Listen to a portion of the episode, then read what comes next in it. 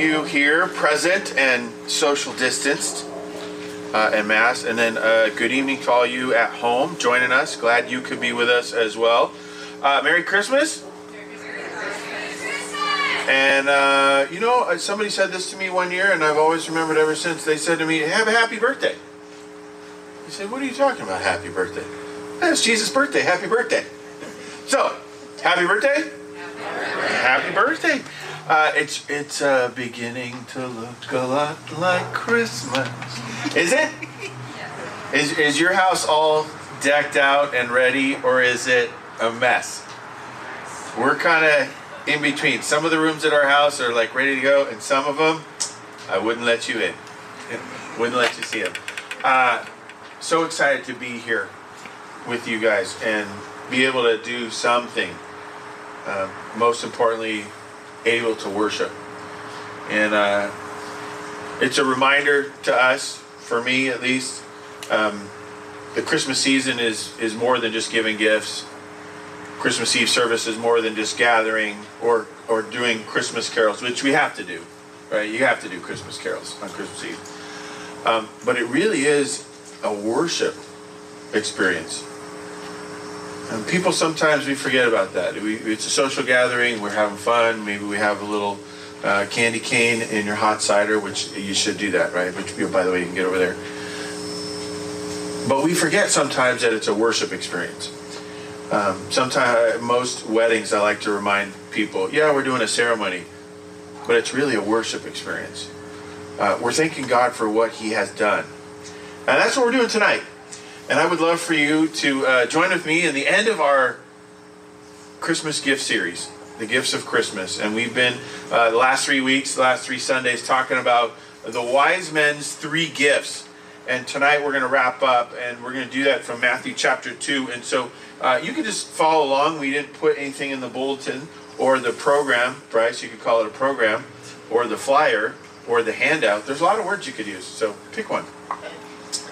Um, you can just follow along and hear the story. There's no fill ins tonight, uh, but I do have a few points that I want to try and make to you. So uh, enjoy, keep your hands warm with the warm drinks, and, and listen along. Matthew chapter 2. Uh, now, after Jesus was born in Bethlehem of Judea in the days of Herod the king, behold, wise men from the east came to Jerusalem, saying, Where is he who has been born king of the Jews? For we saw his star when it rose, and we have come to worship him.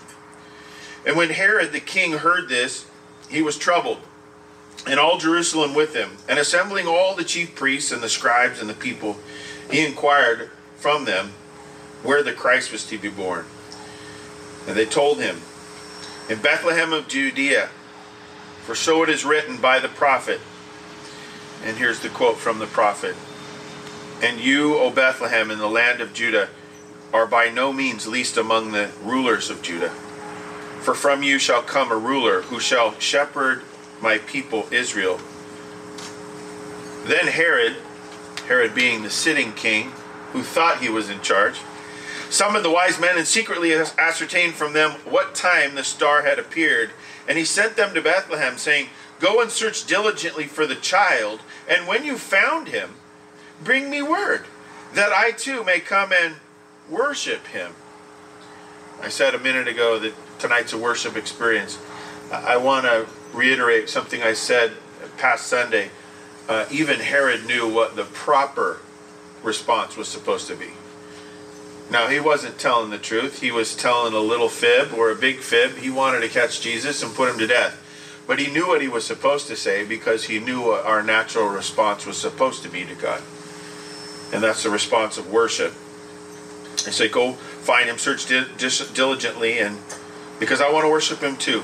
Verse 9 After listening to the king, they went on their way, and behold, the star that they had seen when it rose went before them until it came to rest over the place where the child was. And when they saw the star, they re- rejoiced exceedingly with great joy.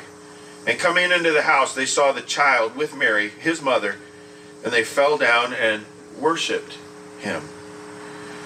Then, opening their treasures, they offered him gifts gold, frankincense, and myrrh.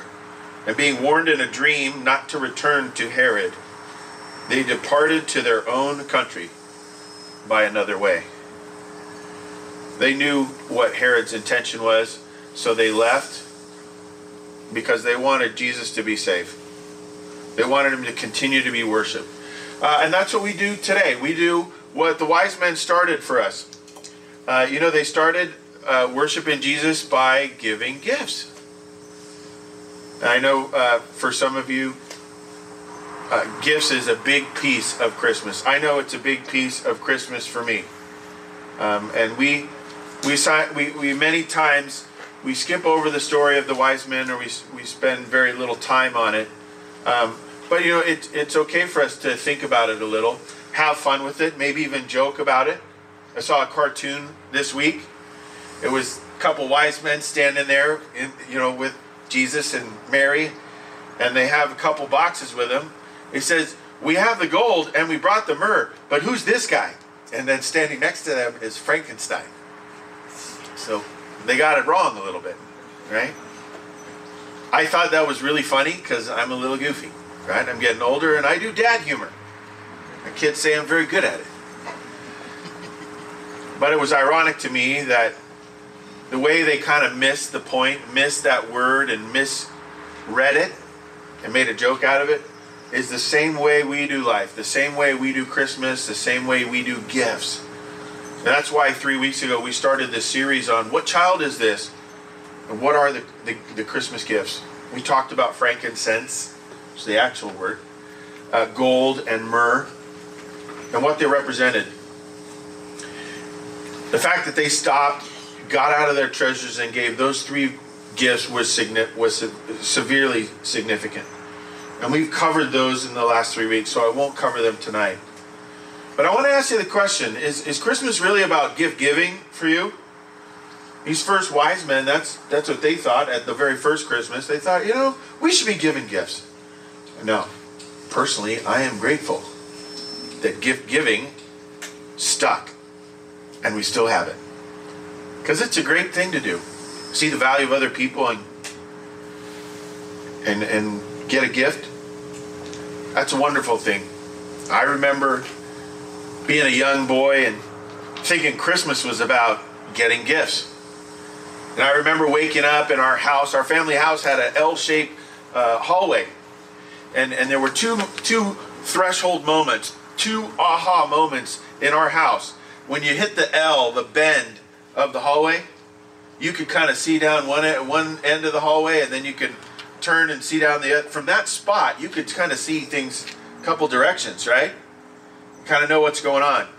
But when you got to the end of the hallway, you hit kind of the center of the house. You could see the front door. If the front door's open, you could see who's approaching the house. You could see into the kitchen. I can still picture this day. You could see the two entryways that go into the living room and the fireplace in the middle. And then you could see down the stairs down into the lower level. I remember getting up on one Christmas morning as a young boy and hitting those two thresholds.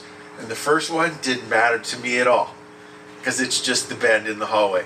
But when I got to that second threshold and I got to the edge of the stairwell, I could see down the down the walkway into the living room the big Christmas tree and Christmas presents underneath it.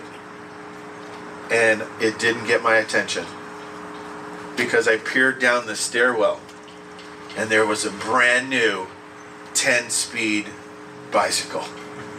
Shiny blue. I know some of you older types, you might remember they had that plastic wrap that went around the handlebars. Uh, some of us remember too that multi speed bikes were kind of a new thing, they were fairly rare. And I was so excited. I was getting a brand new 10 speed bicycle. And I remember thinking, this is what Christmas is all about. And I'm here to tell you that that's, that's not what it's about. As we get older and we learn, we get older like these wise men were older. They gave gifts, but it wasn't about getting a gift. It wasn't about Jesus getting a gift. That wasn't the point. I remember getting a little bit older. I had my first job, and I was getting to the point where, you know, maybe it's time I actually paid for a gift for mom. You know, for all the years previous, dad had fronted the money and bought something, and I put my name on a tag, and it went to mom from me. But dad did all the work, dad paid for it. And I remember at this point in my life, uh, well, mom and dad weren't living together. It was just the three boys, my us three boys, and my mom. And I was getting a, a teeny little paycheck. I thought, what if I put some money together and I actually bought something for my mom? My uncle Rich had donated a table to my mom. It was kind of a family table. It was one of these all wood tables, and around the edge of the table was a little rim of wood, just about a quarter of an inch. And it was meant to be the border that held the big plate glass in the middle of the table. Over the years, that family table glass had been broken and shattered and thrown out. And we, we ate dinner on a table for years that had a little ridge right in the front. You're always bumping your elbows and all this kind of stuff. And I remember being a young teenager and thinking, what if I just bought the glass to put in that table? I measured it and figured it out. I went down to a glass company and asked them what type of glass should I be getting. We did all this work, and then I had to figure out how to get the glass from the place to my house in the back of this little Toyota uh, four banger two door pickup truck. Pull, pull it up to the glass place, and the guy's like, "You're gonna put the glass in there?" I said, Well, I got some pieces of carpet to put underneath it.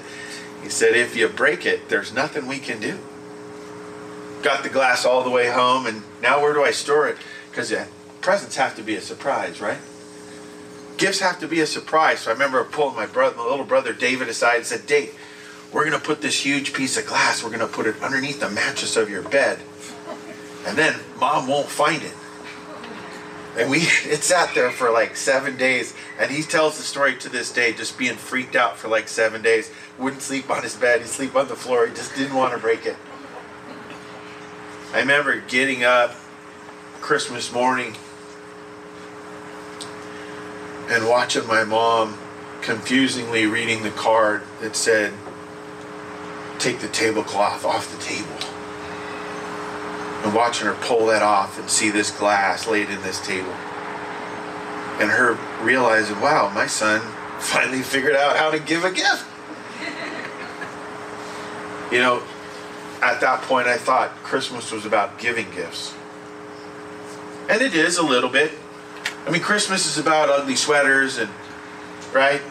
Eating junk food and being around family. It's about all those things.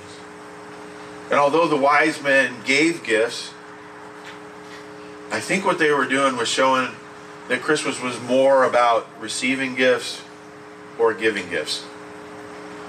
You see, they gave very specific gifts that meant for us to know and for all to know that we were to worship. Why? Because what they saw before them was the gift. You see, God was the gift. This baby wasn't the focus of the Christmas story. It wasn't that just prophecy had been fulfilled. It wasn't that the shepherds figured it out or the little drummer boy, one of my favorite characters. No, it was that God had shown up on the scene and everything was going to change now. You see, He was going to be the one giving gifts gift of freedom, gift of understanding, the gift of forgiveness, grace. How about the gift of knowing Him, engaging with Him? That there is a system that He's the creator of, that you're a creation in that system, and that He's meant and always wanted for you to unwrap that gift. You see, one of the things you have to do with gifts, you have to wrap them, right? You got to put a bow or something, or you got to hide them, and then you give them a trail that they got to follow to go find it. Why? Because there's got to be a little bit of effort on the part of the person receiving it. You know, Jesus is the exact same thing. I love this, and I know I'm a pastor, and I don't went to seminary, and I know some of you look at me and go, "Yeah, he's a little nerdy on the Bible stuff." I love this about all that. That God never forces us. He never opens the gift for us and says, You have to take this. We're not puppets on a string. We have minds of our own. We're like Pepsi calls us the, the generation of choice. you have the opportunity to open that gift and recognize that God wants to show you all of the gifts of life, not just the ones that you can receive or give to one another. He wants you to see what He values and how other people can be valued, how you're valuable. That's the joy, is that on the cross, He would bear things for us, prove who He was, and give us a great gift on Christmas Eve of all times. Have you ever opened that gift? Have you ever enjoyed that gift? Will you worship that gift and celebrate that gift in the way you treat your family tonight at dinner? In how you give gifts, receive gifts, and how you talk to people and enjoy what He was meant for you to experience. That's what it's about. Not just about you getting a gift. Right? Right, James? Apparently, Frosty the Snowman gave his hat to you as a gift. Keep me up. Yeah. Uh, we have to accept a gift. And I, I hope um, that that'll be something you think about for the rest of your life. That God is the actual gift. And we get to enjoy that and uh, experiment it, chase it in many, many ways from here on out. That's the joy, the hope, the love, the peace of Christmas. May the Lord bless the reading of His Word. Amen. Amen. Amen. Let's pray. Lord, thank you for Christmas and thank you for all the things that come with it. I pray, Lord, that rather than those be a distraction, that they would actually draw our attention to the fact that it's meant to be worship, it's meant to be directed at you. That we could enjoy all the stories of Christmas because of the freedom, the protection, the provision, all the gifts that you give us. Lord, for some of us that were even here tonight, and some of our loved ones are still with us tonight. So I pray, Lord, and thank you for what we get to experience with you, Emmanuel. And so we thank you for the offering, Lord, that we're about to receive. Pray that you would bless it. And pray, Lord, that you would bless all of these families, both here and listening at home. Some may be listening a couple days from now. Bless them, Lord, for their pursuit of you. We pray this in Jesus' name. Amen.